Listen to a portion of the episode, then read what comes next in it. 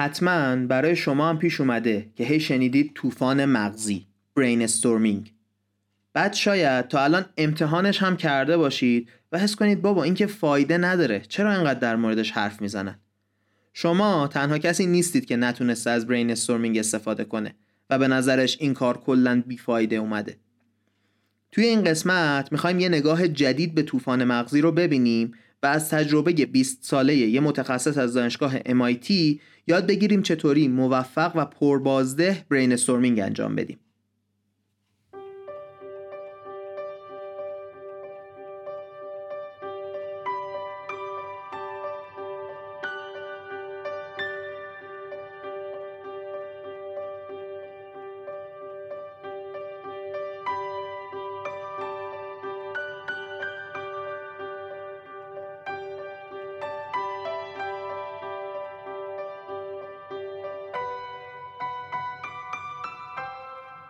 سلام.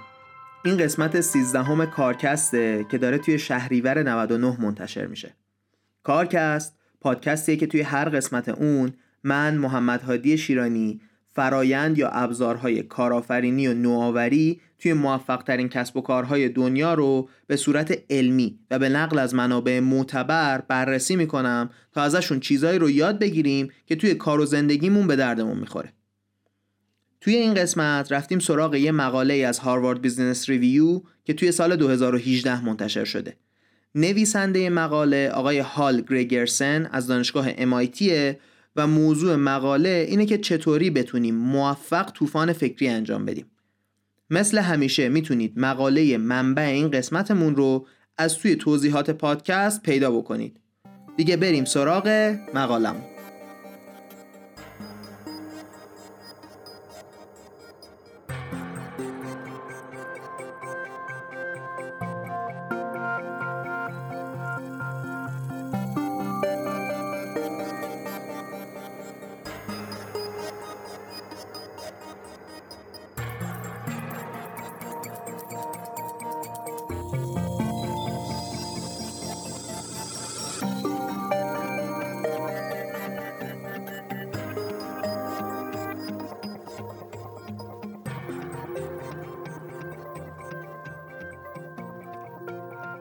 داستان از اونجای شروع میشه که حدود 20 سال پیش آقای گرگرسن یه روزی داشته توی دانشگاه MIT یه جلسه طوفان مغزی رو برگزار می‌کرده. گرگرسن میگه موضوعمون هم چیز جالب و معروفی بود. سوال این بود که توی محیط های کار که اکثرا مردها توش حضور دارن چطوری میشه برابری جنسیتی درست کرد؟ یه سوال کلاسیک و مهم. دانشجوها این سوال براشون مهم بوده. اینطوری نبوده که بی توجه باشن به موضوع. ولی کاملا حس می‌شد که ایده هایی که به ذهنشون می‌رسه به نظرشون خیلی به درد بخور نیست و این انگیزشون رو از بین میبرده. بعد از کلی حرف زدن انرژی توی کلاس دیگه به کف رسیده بوده. هیچکی دل و دماغ صحبت کردن و ادامه دادن اصلا نداشته. گرگرسن که می‌بینه اوضاع خیلی خرابه و وقت کلاس هم داره تموم میشه یهو یه ایده به ذهنش می‌رسه. میگه رو به کلاس گفتم برای این جلسه تلاش برای جواب دادن به این سوال بسه. به جاش بیایید سعی کنیم که سوالهای جدیدی پیدا کنیم در مورد همین مشکل. ببینیم چند تا سوال جدید می‌تونیم پیدا کنیم. دانشجو هم که دانشجوهای MIT دیگه وقتی استادشون این رو گفت شروع کردن به سوال پرسیدن. می‌خواستن واقعا همه تلاششون رو بکنن که کاری که استادشون میگه رو خوب انجام بدن. گرگرسن میگه من خودم هم باورم نمی‌شد که این کار باعث شد که دانشجوها انرژی بگیرن. وقتی که کلاس تموم شد دانشجوها با شوق و اشتیاق در حالی که داشتن در مورد سوالهایی که پرسیده بودن بحث می‌کردن راه میافتن که برن به سمت خونه هاشون مثلا یکی از سوالا این بوده که چطوری میشه از پایین به بالا سیستم رو اصلاح کرد به جای اینکه دنبال راه های مدیریتی از بالا به پایین باشیم. یادمونه دیگه داشتیم در مورد این صحبت می‌کردیم که چجوری میشه نابرابری جنسیتی رو توی محیط کار از بین ببریم.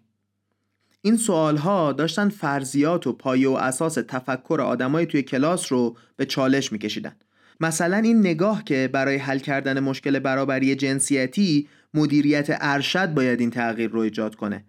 یا مثلا اینکه چه چیزهایی رو می‌تونیم از کارهایی که برای برابری جنسیتی توی سیستم خودمون انجام شده یاد بگیریم. به جای اینکه توی دنیا دنبال نمونه های موفق بگردیم. این هم مثلا این فرض رو به چالش میکشیده که باید بهترین راه رو پیدا کنیم و مطابق اون بریم جلو. به جای اینکه ببینیم چی توی سیستم خودمون جواب داده و از همون استفاده کنیم. گرگرسن میگه برین استورم برای پیدا کردن سوال چیزی نبود که من قبلا امتحان کرده باشم یا حتی تجربهش رو داشته باشم. همینطوری یهویی توی کلاس به ذهنم رسید که خوبه اینطوری بریم جلو.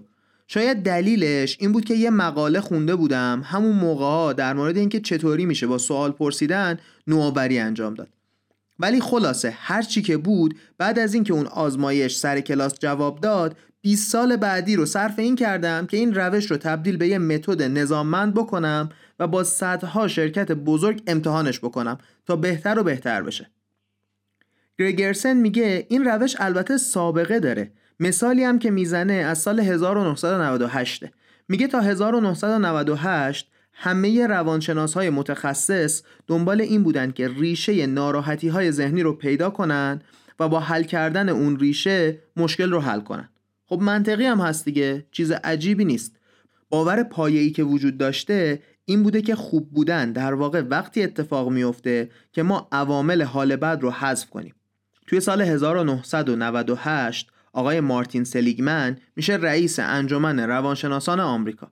اون میاد توی یه سخنرانی خیلی مهم و تاریخی این موضوع رو مطرح می‌کنه که چی میشه اگه بودن یه سری عوامل مثبت باعث حال خوب باشه نه اینکه یه سری عوامل منفی وجود نداشته باشن. این سوالیه که باعث میشه روانشناسی مثبت برای اولین بار ایجاد بشه. یعنی بعضی وقتا یه سوال میاد کل نگاه ما به حال خوب رو عوض می‌کنه و یه دریچه جدید برای نگاه کردن به موضوع درست می‌کنه. ما تا الان بارها و بارها توی اپیزودهای مختلف در مورد بایاس های شناختی صحبت کردیم. گفتیم این بایاس ها چیزهای غیر منطقی هستند که بر اساس تجربه ما یادشون گرفتیم ولی بعضی وقتا میایم توی شرایطی ازشون استفاده می‌کنیم که شرایط نامربوطی و باعث تصمیم غلط میشن. نویسنده میگه که با پرسیدن سوال شانس این که ما از این خطاهای شناختی در امان بمونیم خیلی بیشتره. تحقیق ها نشون داده شانس اینکه bias ها روی سوال پرسیدنمون تاثیر بذارن کمتره. به خاطر اینکه سیستم آموزشی ما رو به جواب دادن عادت داده نه سوال پرسیدن. و چون تجربه کمتری توی سوال پرسیدن داریم bias های کمتری هم داریم. هدف از این روش brainstorming جدید که اساسش سوال پرسیدنه اینه که بتونیم نوآوری بیشتری توی brainstorming داشته باشیم و سوالهای اساسی تری رو پیدا کنیم که به جای سوال اولیه‌مون به اونها جواب بدیم. نویسنده میگه هدف از این روش اینه که یه راه بهتر برای نوآوری درست کنیم. به جای اینکه بشینیم و منتظر اون لحظه ای که قراره یه ایده خارق العاده از غیب بهمون الهام بشه بمونیم. سالها تحقیق و آزمون و خطای نویسنده یه روش سه مرحله‌ای درست کرد برای این مدل از طوفان مغزی که اسمش رو می‌ذاریم طوفان سوالها.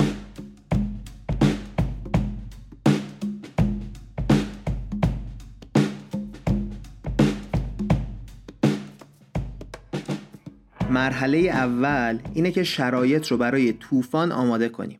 این یعنی چی حالا؟ اولین کاری که باید بکنیم شاید خندهدار به نظر بیاد ولی خیلی مهمه. باید یه موضوعی رو انتخاب کنیم که واقعا برامون مهمه. اگه موضوعی برامون مهم نباشه انگیزه نداریم که درست و حسابی روش انرژی بذاریم و کل زمان رو هدر میدیم. نویسنده از مدیرعامل شرکت معروف نقل می‌کنه که موضوع خوب موضوعیه که باعث میشه قلبتون تند بزنه. این باعث میشه شما واقعا با تمام وجود بخواید این مسئله رو حل کنید و تمام توجهتون رو به موضوع بدید. مرحله بعدی اینه که یه سری آدم رو برای طوفان سوالها جمع کنیم. یه تیم خوب. منطقا ما همیشه کسایی رو که به موضوع آگاه هستن میاریم که بهمون به کمک کنن. اونا حتما لازم هستن. ولی نویسنده میگه خیلی خوبه که دو سه نفر آدمی که اصلا به موضوع آشنا نیستن رو هم توی تیم بیارید. دلیل این کار اینه که این آدما می‌تونن سوالهای بدیهی رو بپرسن که برای کسی که به موضوع وارده انقدر بدیهیان که به ذهن نمی‌رسن. ولی همین سوالهای بدیهی می‌تونن جرقه باشن برای اینکه چیزهای جدید به ذهن آدمهای متخصص برسه. نکته جالب اینه که تحقیقات نشون داده توی طوفان مغزی معمولی البته به صورت متوسط آدمای تنها بهتر عمل می‌کنن تا گروه ها و دلیل این موضوع هم اینه که آدم ها نگران این هستن که ایده که میدن از نظر بقیه احمقانه بیاد. ولی سوال ها اینطوری نیستن. برای همین هر آدمی می‌تونه با خیال راحت هر چیزی به ذهنش میاد رو بگه و کیفیت کار به صورت گروهی خیلی بالا میره. بعد از اینکه گروهتون رو جمع کردید به خودتون دو دقیقه فرصت بدید که مشکل رو بهشون توضیح بدید. دو دقیقه عدد دقیقشه ها واقعا دو دقیقه از روی ساعت. حالا چرا؟ به خاطر اینکه اگه بیش از حد مشکل رو توضیح بدید کلی از بایاس های ذهنیتون رو بهشون منتقل می‌کنید. اون پیشداوری های غلطی که اصلا به خاطر وجودشون اومدیم سراغ طوفان سوال ها رو قشنگ می‌دید به تیمتون و نمی‌ذارید خارج از چارچوب فکری شما فکر کنن. پس مشکلی که قراره در موردش طوفان ذهنی انجام بشه رو توی دو دقیقه توضیح بدید به تیمی که اومدن کمکتون کنن. نویسنده میگه که سعی کنید توی این دو دقیقه توضیح بدید که اگه این مشکل حل بشه چه اتفاقای خوبی میفته و توضیح بدید چرا اصلا توی این مشکل گیر کردید. نویسنده برای مثال میاد یه توضیح دو دقیقه ای که به نظرش خوب بوده رو تعریف می‌کنه. میگه مدیری که داشت توضیح می‌داد مشکل رو اینطوری توضیحش داد. ما می‌خوایم که همه توی قایق شرکت به یه سمت بارو بزنن.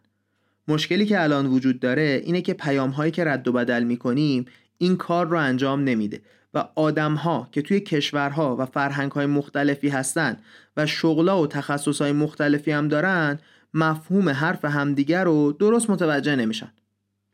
وقتی توضیحات رو همینجا رها کرد نتیجه شد این که متوجه شد این فراتر از یه مشکل ارتباطی بین تیم marketing و بقیه تیم هاست و مشکل از ساختار رهبری سازمانشونه. چطوری اینو متوجه شد؟ حالا توی ادامه همین اپیزود میشنویمش. قبل از اینکه شروع کنیم به طوفان سوال ها باید دو تا قانون رو به همه توضیح بدیم و سفت و سخت هم رعایت کنیم. اولین قانون اینه که ما هیچ وقت توی این مسیر به هیچ سوالی جواب نمیدیم. هیچ کس نباید هیچ وقت هیچ جوابی به سوال ها بده. خیلی باید سفت و سخت روی این قانون وایساد. مدیرها براشون اکثرا خیلی سخت این کار. مدیری که جواب سوالای مدیر بالا دستیش رو همیشه آماده توی آستینش نداره مدیری به نظر میاد که نالایقه. برای همین این مدیرها یاد گرفتن که هر سوالی رو به سرعت جواب بدن و این واقعا براشون سخته که به سوالها جواب ندن و گوش کنن بهشون. ولی ما باید حواسمون باشه که سفت و سخت روی قانونمون وای میستیم. قانون دوم هم اینه که سوالا رو نباید توضیح و تفصیل داد که به یه شکل مشخص معنی بشه. باید اجازه بدیم به آدم ها هر برداشتی که توی ذهنشون میاد از سوال ها داشته باشن. نباید به کسی که سوال می‌پرسه اجازه بدیم بیش از پرسیدن سوالش موضوع رو توضیح بده. قبل از شروع طوفان سوال ها باید یه کار دیگه هم انجام بدیم. بالاخره اگه ما این فرایند رو داریم انجام میدیم یعنی یه مشکلی هست که براش قلبمون تند می‌زنه دیگه.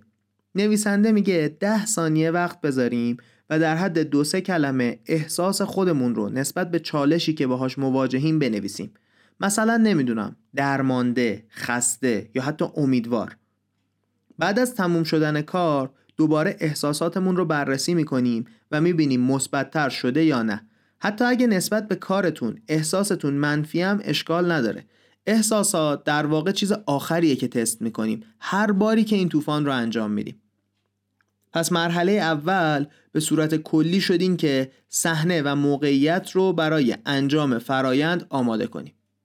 بریم سراغ مرحله دوم. مرحله دوم اینه که خود طوفان ذهنی رو انجام بدیم. برای این کار یه تایمر رو روی چهار دقیقه تنظیم کنید و توی این زمان هدفمون اینه که هرچی بیشتر سوال تولید کنیم. هرچی سوالها عجیبتر و تعمل برانگیزتر باشن خب بهتر هم هستن. ولی مهم اینه که می‌خوایم تعداد سوالها زیاد باشه. توی این چهار دقیقه حداقل باید 15 تا سوال درست کنیم. حدوداً هر 15 ثانیه یه دونه سوال. باید سعی کنیم این سوالها رو ساده و کوتاه نگهشون داریم.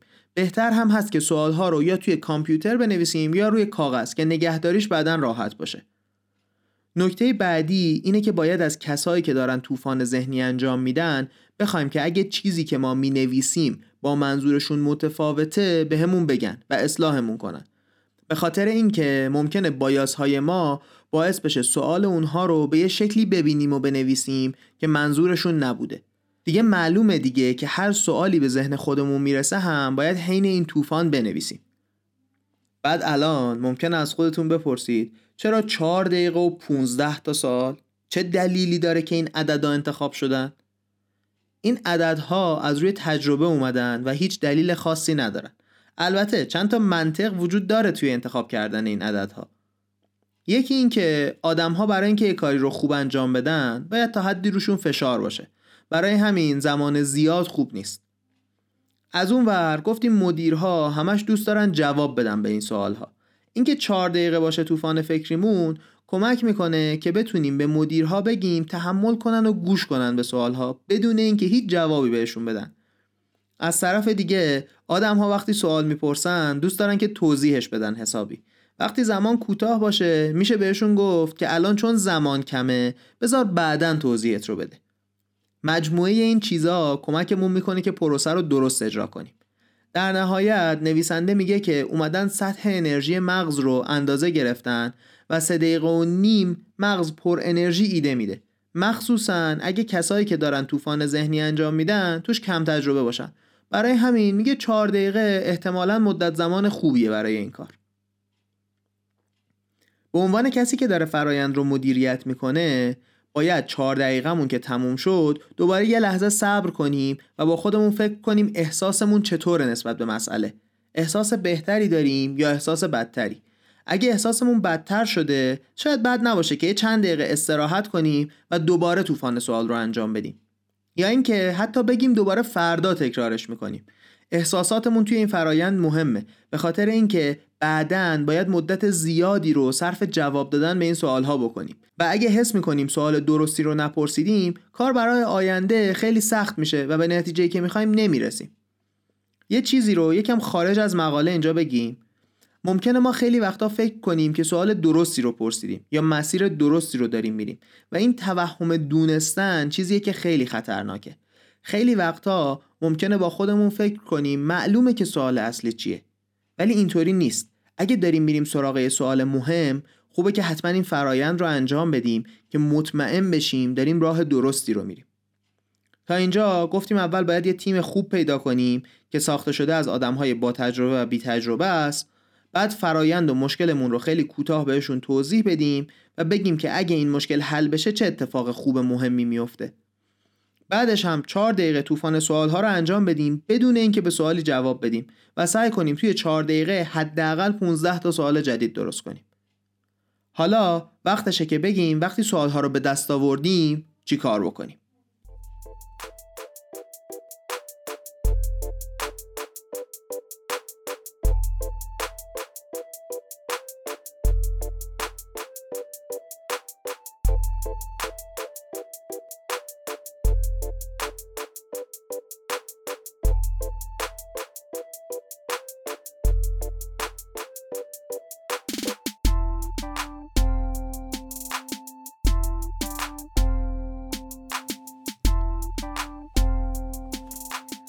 قدم سوم و آخر اینه که از بین سوالها اون سوالی که باید بهش جواب بدیم رو پیدا کنیم و بچسبیم بهش.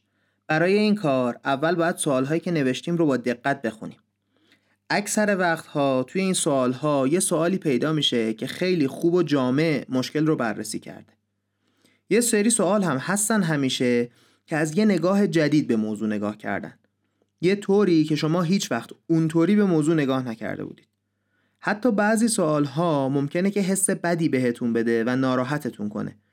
اون سوال ها رو هم باید در نظر بگیرید. وقتی این سوال ها جدا شد باید از متد پنج چرا استفاده کنیم. به انگلیسی 5 whys. این متد رو تویوتا اولین بار درست کرده و میگه اگه پنج بار از خودمون بپرسیم چرا به ریشه اصلی هر مسئله می‌رسیم. مثلا اینطوری شروع می‌کنیم که چرا این سوالی که انتخاب کردم مهم و ارزشمنده. بعد مثلا جواب میدیم به خودمون که این سوال فلان خاصیت رو داره. بعد می‌پرسیم خب چرا این سوال فلان خاصیت رو داره؟ همینطوری پنج بار جواب رو که پیدا می‌کنیم از خودمون می‌پرسیم چرا این جوابه. اینطوری می‌رسیم به ریشه این سوال. مثال اون شرکت رو یادتونه که نمی‌تونستن کارمنداش منظور هم رو متوجه بشن؟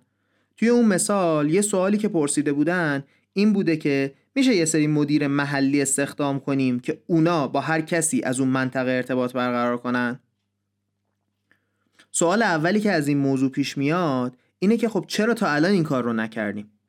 جوابش برای مدیر مجموعه این بود که خب اعتماد نداشتم به اینکه این کار مهم رو به یه نفر دیگه بسپاریم بعد خب اون مدیر بعدش از خودش می‌پرسه چرا به کس دیگه اعتماد ندارم؟ همینطوری ادامه میده تا برسه به ریشه مشکل. وقتی که رسیدیم به ریشه مسائل وقتشه که مسیر رو با تمام توان شروع کنیم. اینجا باید حواسمون باشه که هدف از جواب دادن به یه سوال در واقع انجام دادن یک کاریه دیگه. نویسنده اینجا توصیه می‌کنه از متد جابز تو استفاده کنیم که ما توی قسمت شیشم که در مورد میلک شیک بود در موردش حسابی حرف زدیم. پس سوال رو که پیدا کردیم با متد جابز تو باید بریم سراغش. اگه نمی‌دونید چیه به محض اینکه این اپیزود رو تموم کردید برید دو اپیزود 6 رو گوش بکنید. در نهایت نویسنده میگه خوبه که یه برنامه ریزی کوتاه مدت هم داشته باشیم. مثلا برنامه ریزی کنید توی سه هفته آینده قرار چه کارهایی انجام بدید که بتونید جواب سوالتون رو پیدا کنید. از همون روز اول کارهای لازم رو بنویسید و به خودتون ددلاین بدید برای انجام دادنشون. نویسنده در مورد قدرت این روش میگه توی شرکتی یه مشکلی وجود داشت و این مشکل این بود که کارمندها شدیداً با هم رقابت می‌کردن و این رقابت چنان ناسالم شده بود که کل سیستم شرکت رو به هم ریخته بود. توی طوفان سوالها به این فرض رسیده بودن تیمی که روی موضوع کار می‌کردن که حتما کسایی که سیستم حقوقی شرکت رو طراحی کردن هدفشون این بوده که محیط رو شدیداً رقابتی کنن. و خب قرار شد به عنوان اولین کار برن ازشون بپرسن هدفتون از این طراحی چی بوده؟ وقتی این رو پرسیدن معلوم شد که نه تنها هدفشون این رقابت شدید نبوده بلکه حتی متوجه نشده بودن که این رقابت شدید به وجود اومده. چون شرکت بزرگ بوده اونا توی یه بخش دیگه شرکت کار می‌کردن و اصلا در جریان این رقابت توی این بخش نبودن. نویسنده پیشنهاد می‌کنه که کل فرایند رو سه بار برای هر مشکلی انجام بدیم. یعنی با سه تا تیم مختلف. اون میگه که کل فرایند یه چیزی حدود نیم ساعت زمان می‌بره و ارزشش رو داره که سه بار انجامش بدیم که قشنگ بتونیم سوال اصلی و ریشه مشکل رو پیدا کنیم و بعد بریم سراغش. حالا که رسیدیم به اینجای اپیزود ممکنه توی ذهنتون این موضوع باشه که خب حالا ما قرار سوال بپرسیم. چطوری اصلا سوال خوب بپرسیم؟ مهمه دیگه. همش میگیم سوال بپرسیم تا بایاس نداشته باشیم. اپیزود بعدی کارکست کلا در مورد سوال پرسیدنه. اینکه چطوری سوالهای خوب بپرسیم. دو هفته باید صبر بکنی تا وقتش بشه. خب دیگه بریم سراغ جمعبندی چیزایی که توی این اپیزود شنیدیم.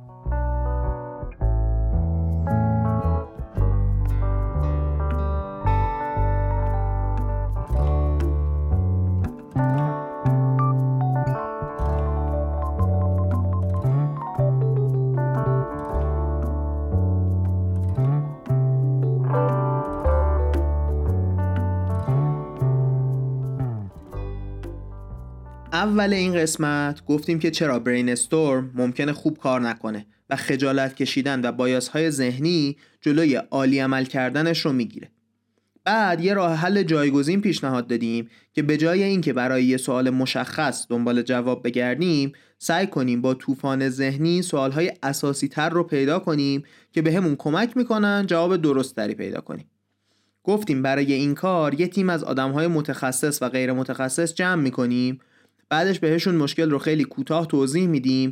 به خودمون در کنار تیم 4 دقیقه وقت میدیم که حداقل 15 تا سوال تولید کنیم. بعدش هم توی این سوال ها مهمترین ها رو جدا می‌کنیم و با روش 5 وایز یا همون پنج چرا سعی می‌کنیم ریشهشون رو متوجه بشیم. در نهایت گفتیم که خوبه که سه بار کل این فرایند رو طی کنیم تا سوال درستتر رو پیدا کنیم و بعدش هم بریم سراغ حل کردنش. گفتیم برای حل کردن سوال ها هم خوبه که از همون اول یه برنامه سه هفته ای با لیست کارهایی که می‌خوایم انجام بدیم بسازیم که بتونیم با روش درستی حل کنیم مسئلهمون رو.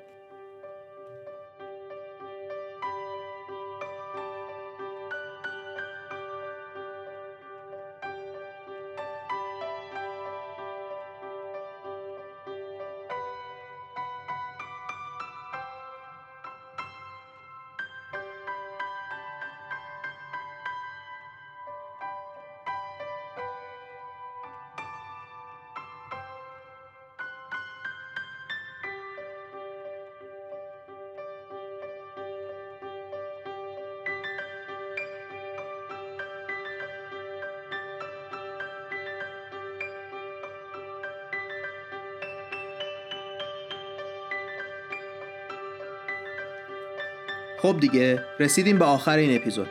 قبل از همه چیز بگم که هنوز وقت هست برای اینکه اگه می‌خواید توی گپ و گفت آنلاین کارکست کنار ما باشید. اسم و شمارتون رو توی فرم تماسی که توی توضیحات این قسمت هست وارد کنید و بعد خب ما باهاتون تماس می‌گیریم. بعد از اون از همتون ممنونم که کارکست رو گوش می‌کنید و ما رو به کسایی که موضوع ما رو جالب می‌دونن معرفی می‌کنید. آخر از همه هم از شبنم شجاع اردلان و محمد رستگارزاده تشکر می‌کنم که در کنار من تیم پادکست رو تشکیل دادن و کلی از اتفاقهای جالبی که حوالی پادکست اتفاق میفته بدون اونها غیر ممکنه. ممنونم از همتون. این بود قسمت سیزدهم کارکست.